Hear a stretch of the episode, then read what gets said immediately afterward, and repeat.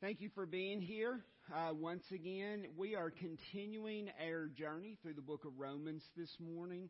And I will tell you, I desire your prayers throughout this message. This text today, as you will see, perhaps you've already looked forward, but this text today is an incredibly bold text. It's an incredibly difficult text to hear sometime. But I'm telling you, we are in a day and age when we need to hear the entirety of God's Word.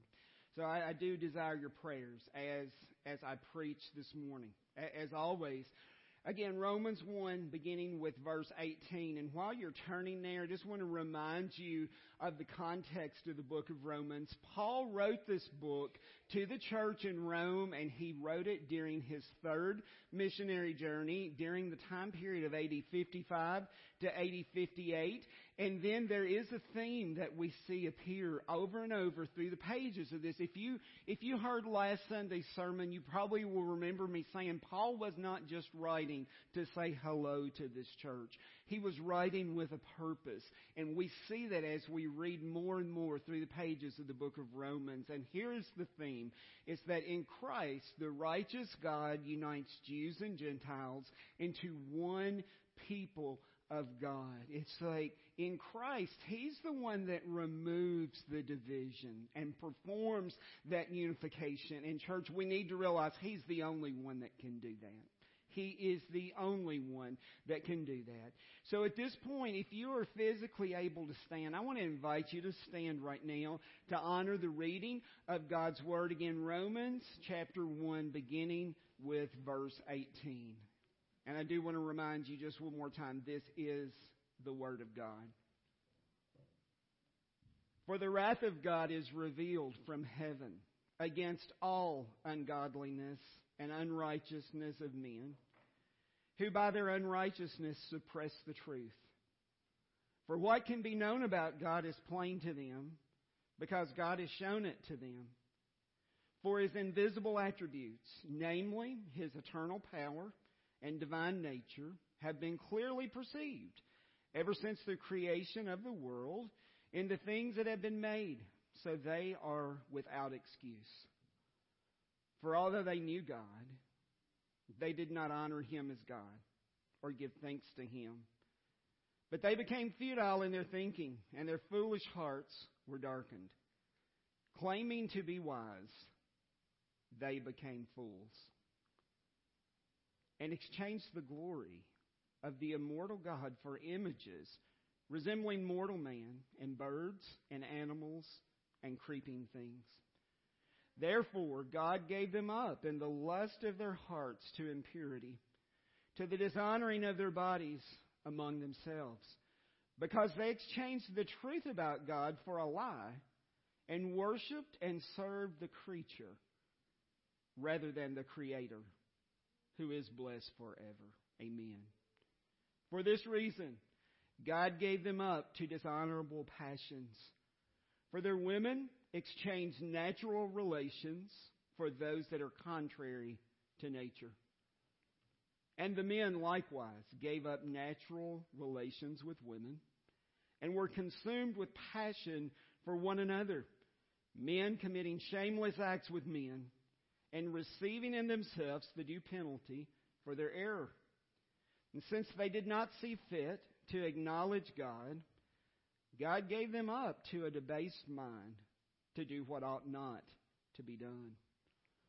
They were filled with all manner of unrighteousness, evil, covetousness, malice. They are full of envy, murder, strife deceit, maliciousness. They are gossips, slanderers, haters of God, insolent, haughty, boastful, inventors of evil, disobedient to parents, foolish, faithless, heartless, ruthless. Though they know God's righteous decree that those who practice such things deserve to die.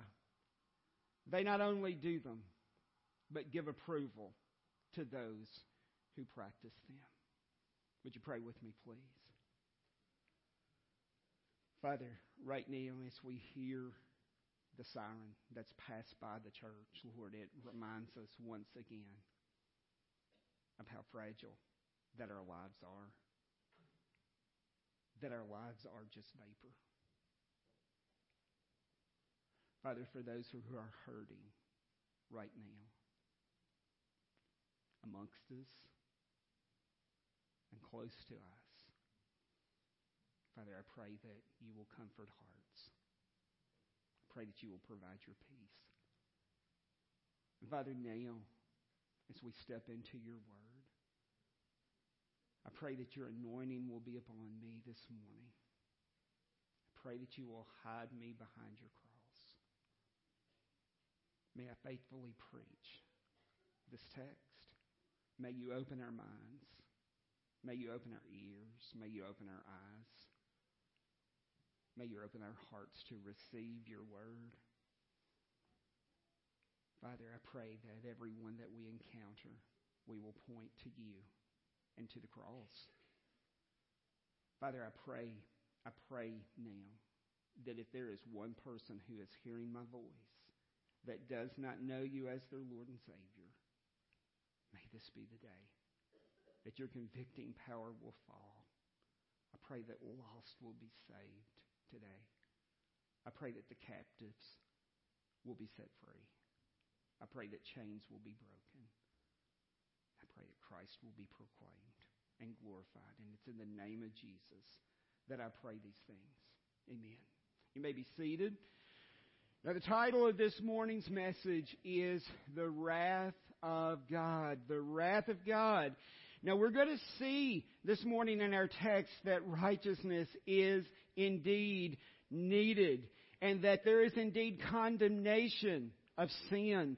And you know, I'm going to tell you something this morning. That is something that a lot of our society does not want to hear anything about this morning, nor do they really want to talk about it or hear it. Many people today seem really quick to claim the love of God but they really don't want to hear anything at all about the wrath of God. But, church, I want you to hear me when I say this this morning. We must talk about both. Both are very real things. The love of God is real, and so is the wrath of God. And this morning, we will see through this text that sin does indeed have very real consequences. Although God does definitely demonstrate His love for us, we've got to realize that there is absolutely nothing about sin that pleases God, and there is absolutely nothing about sin that honors God. And so as we look at verse 18 this morning, we're on slide number 12. Miss, I thank Miss Karen for running my slides this morning. I couldn't connect this morning, but she is doing a great job as always. I'm thankful. I am thankful that we have people that devote their time. I know the people in the balcony do not want attention, but let me tell you, we'd know if they were not here. We would know it if they were not here. So let's let's appreciate those people as they serve with their gifting. Verse 18, notice that the wrath of God is revealed from heaven against all ungodliness and unrighteousness of men who by their unrighteousness suppress the truth. Now remember, I said just a moment ago that there is no sin that honors God. There is no sin that pleases God. And I also said that there's many people today that do not want to talk about the wrath of God. There are people today that will tell you that God just cannot be angry. And I want you to hear me say this morning, church, that's not true. That is not true. God loves us, but His love becomes severe in the face of sin. Let's think of it for a moment like this. Let's suppose we're talking about a parent and a child. Remember, God is our Heavenly Father. We are His children. But I want you to think about it just a moment if you're a parent and you have a child of any age. Imagine that right in this moment that you found out that your child had been horribly abused. Is there one of us that would be okay with that? There's not, is there? There is not one of us that would be okay with it. And one of the reasons that we would not be okay with it is we love our children. We do not want to see them abused. We would be upset. Now let's continue that thought process. Our sin, church, angers God. Our sin angers God. And one of the reasons that it makes him angry is because he loves us so much.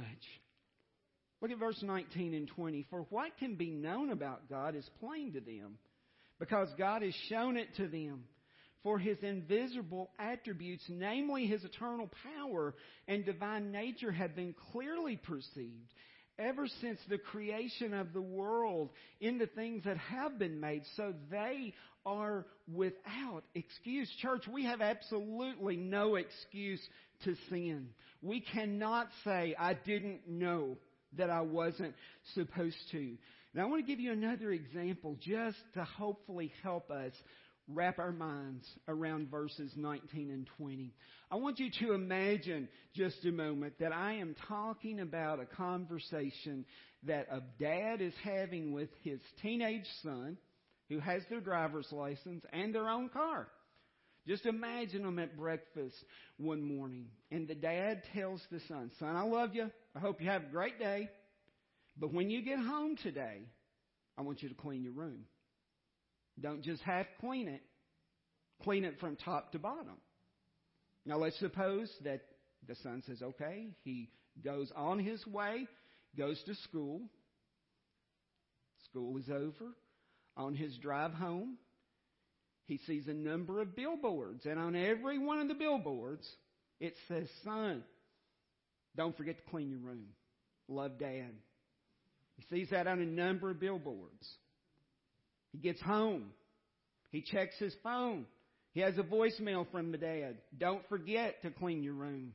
He has a text message from his dad. Don't forget to clean your room.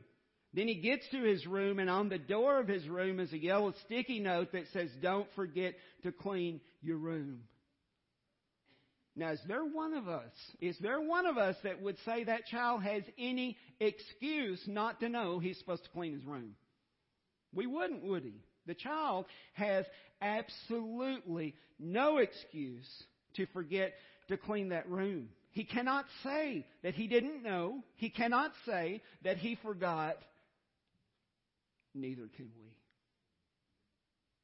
Neither can we. We can't say that we didn't know that we were supposed to, that we were not supposed to sin. We can't say it and say it truthfully. We can also not say that we don't know what's right versus what is wrong. We have no excuse. So as we go to the next slide, we're going to begin to see why the wrath of God is necessary. In verse 21, it makes it clear that these people knew God, but it also makes it clear that they did not honor Him as God or give thanks to Him. Instead, they became futile in their thinking and their foolish hearts were darkened. And I want you to hear me say this this morning. That's exactly what happens when any type of idol is present in your life or in my life. If any form of an idol is present in our life, this scripture that I just read, that's exactly what happens. So I want to just define idolatry for you in the definition that was given by Adrian Rogers on that next slide, slide number 15. Adrian Rogers describes an idol as this anything you love more, fear more, serve more, or value more than God is your idol. Anything, anything you love more, fear more, serve more, or value more than God is your idol. And you know me well enough to know that I've got to ask you right now. I'm asking myself the same question. Are there any idols present in your life? Is there anything in your life that you love more, fear more, serve more, or value more than God? If so, those are your idols. Now I've got to ask you the question, do we truly worship God? Do we? Now let me tell you, if your idea of worship simply consists of between 10 and 11 on Sunday mornings, then I, I can answer the question for you. The answer is no. No, worship is way more than that. You know, when we stop to think about it, there are two categories. One is the creator, and the second category is created. Do we truly worship the creator? Do we truly worship God or are we worshiping things that have been created? And we've got to take a step back and realize it's one or the other. We're either worshiping God or we're not. We're either worshiping God or we're worshiping something that has been created and we've got to ask, we've got to answer that question. Now when we look back at verses 22 and 23, look what happens here. Claiming to be wise, what did they become? Fools. And exchanged the glory of the immortal God for images resembling mortal man and birds and animals and cre- creeping things. You see, these people were putting created things above the Creator, God. It's foolish, isn't it? It's absolutely foolish. I know this is hard today. And our text is going to get harder. Let me just give you a warning. Our text is going to get harder than what we have covered so far. But I, I've got to ask you a question. Do we put anything above God? Do we put anything above God? Is it our job? Is it our position in society? Is it our children? Is it our home? Is it our vehicles? Is it power? What is it? I challenge each one of us this morning take a deep look within and then answer the question. And then realize that for such foolishness, the wrath of God is revealed. And I hope you're seeing this morning that the wrath of God is very serious. Now, in our remaining verses this morning, we are going to look at the consequences of the wrath of God. And we're going to see that Paul lists some specific sins that are present in the lives of people who suppress the truth about God and exchange His glory for the glory of part of creation. So here, verses 24 and 25. Remember, I told you that it gets tougher. We're here. We are here. Therefore, God gave them up in the lust of their hearts to impurity, to the dishonoring of their bodies among themselves. Because, don't miss that word, because they exchanged the truth about God for a lie and worshiped and served the creator, the creature rather than the creator who is blessed forever. Amen. Now I want you to hear me say this morning, church, God desires your worship. He desires your worship. But hear me when I say this. Listen, listen very carefully here. He desires your worship. But He is not going to force you to worship Him. He is not going to force you to worship Him. We've got to realize that if we choose to worship anything over Him, any type of idol, it is very serious business that has very serious and very real consequences. Church, be careful. Be careful what you entertain. Be careful what you entertain. If you choose to go down the path of sin, I'm going to say it one more time. I have said this several times over the last few weeks. But if you choose to go down the path of sin, you better be prepared. Better be prepared to travel some roads that you don't want to travel, that you don't want to be on. You better be prepared to pay much more than you ever wanted to pay. Be careful what you entertain. Let me tell you how Satan works. He will, he will start challenging you on things that you absolutely know to be true. That's how he works. He challenges us on things that we know to be true. Go back with me just a moment to the Garden of Eden when sin was first introduced. How was Eve tempted? She was tempted on something that she absolutely knew to be true. She knew what God said. She knew it. But the enemy introduced what? Doubt. Did God really say? Did God really say? Yes, He did. And yes, He really meant it. Satan will attack and challenge the things that you know are true. Don't fall for it, church. Do not fall for it.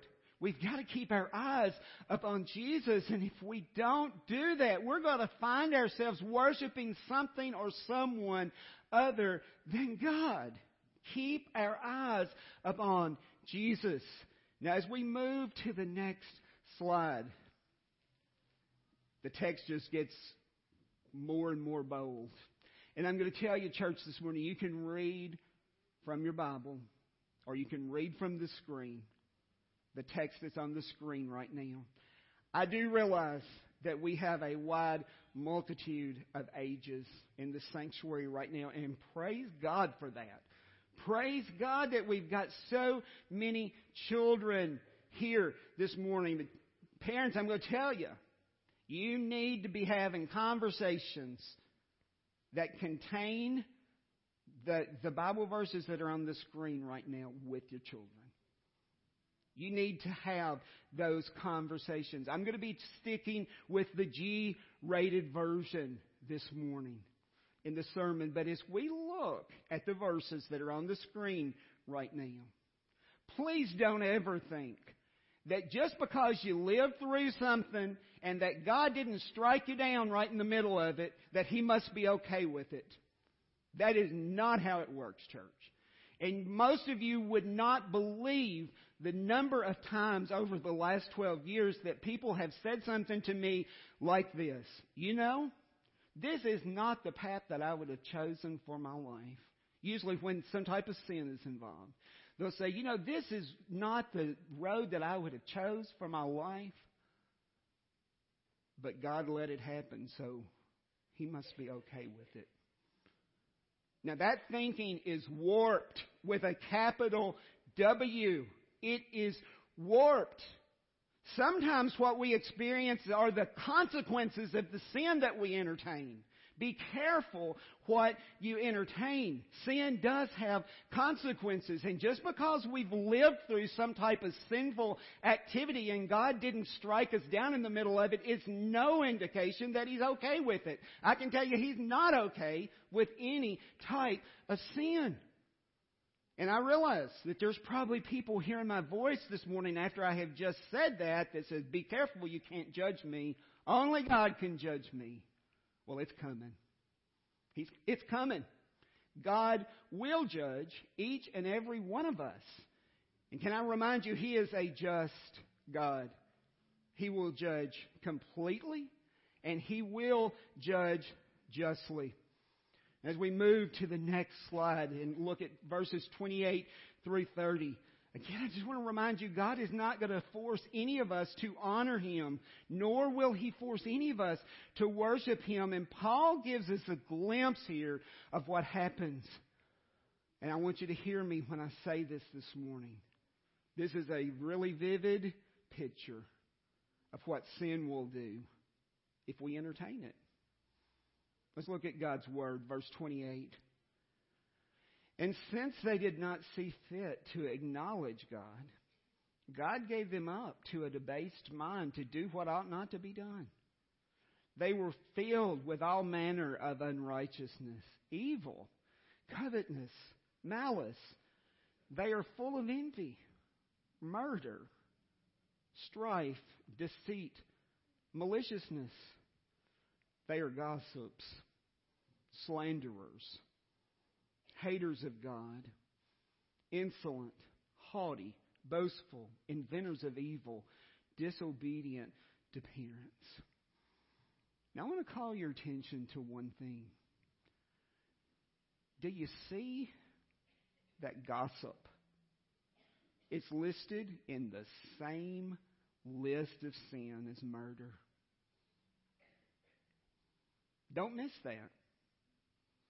Gossip is listed in the same list of sin as murder. Church, I want you to hear me say that's how serious it is. That is how serious that gossip is. And I want to I want you to hear me say this and I want you to realize that I am saying this in love. If you are involved in any type of gossip, stop it. And stop it now. It does not honor God. And don't pretend that you're participating in gossip for the sake of Christ. You're not. If you're involved in gossip, realize you're doing that intentionally, and there is not one thing about it that honors Christ. Gossip is serious, serious. We can have no part of that. It is so serious that Paul lists it along with murder. And then finally, this morning, as we look at the rest of our text, verses 31 and 32, he goes on to say, foolish, faithless, heartless, ruthless. Though they know God's righteous decree that those who practice such things deserve to die, they not only do them, but give approval to those who practice them. Does that not sound exactly like what we see in society today? And if you say, no, I'm not seeing that in society, then you need to open your eyes. This is being revealed right in front of our eyes this morning. Are we noticing it? Are we noticing it? What are we doing about it? Are we standing firm on the Word of God or are we saying times have changed? It must be okay. Don't you realize times have changed? Yeah, I do. But let me tell you something. God's Word has not changed. I want to remind you what Jesus tells us in the book of John. He says, if you love me, you will what? Keep what? My commandments. He didn't say you'll keep the ones you agree with or you'll keep the ones you think have not changed over the years. He says, if you love me, you will, you will keep my commandments. It's serious. Realize the wrath of God is real. And yes, the love of God is real. Praise God for that. I am so thankful for His love, mercy, and grace. But hear me when I say that. That does not give us a license to sin. Ever. It doesn't. So as we move toward our uh, invitation this morning, first of all, if you're here this morning and you do not know Jesus as your Lord and Savior, I want you to know this invitation is for you. And I want you to understand that no matter what you think your biggest problem in life is, if you don't know Jesus as your Lord and Savior, that's the biggest problem you have in your life. Life is so uncertain. It ends for someone every day. It may end for me today. It may end for you today. We don't know. Life truly is a vapor. And if your life were to end today, are you ready to stand before Jesus right this very minute? Because let me tell you, in that moment, it's going to be way too late to beg for mercy. You better be sure now you know if you're ready or not, because it might be today. Maybe this morning you've realized I've got some idols in my life. If you do, I encourage you to come forward during invitation. Kneel at the foot of the cross.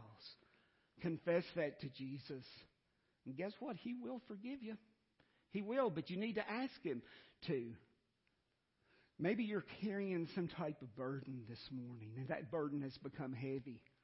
Anyone ever carried a burden before? Absolutely. They get heavy, don't they? But guess what? We don't have to carry them alone. Jesus will carry that burden for you. He will carry that burden for you, but we've got to be willing to ask Him to. Maybe you've got some other need that you need to come forward regarding this morning. You don't have to tell me anything. You can just simply kneel and pray. Now, if you, if you want to talk to me, I would be happy to listen to you and pray with you. But I want you to know just by coming forward, you don't have to. You can, you can kneel and just talk to Jesus. Just like the old song, Are you weary? Are you burdened? Are you heavy hearted? Tell it to Jesus. Tell it to Jesus. He is a friend like no other. Let's rely on him this morning. Would you pray with me, please? Father, I am thankful that your word is holy. I'm thankful that your word is true. Lord, I pray that we will never try to, to change your word or try to make it say anything or mean anything that it does not say. Father, I pray that we will honor your word with our lives. Father, I pray right now that if if idols are present in my life, in anyone's life this morning, Lord, may we lay those at your feet. May from this moment we make the commitment that we're going to worship God who created us instead of worshiping anything that's been created. Father, I pray that our eyes will be upon you always. I pray that our ears will hear what you're saying. I pray that we will be obedient followers of Christ. And I do pray right now if there are any any people who are hearing my voice right now, whether they're in the sanctuary or whether they're listening by technology and they do not know you as their Lord and Savior, Father, I pray that today will be the day that conviction will fall upon their lives. May we see lost saved and may Christ be forever glorified. And it's in the name of Jesus that I pray. Amen.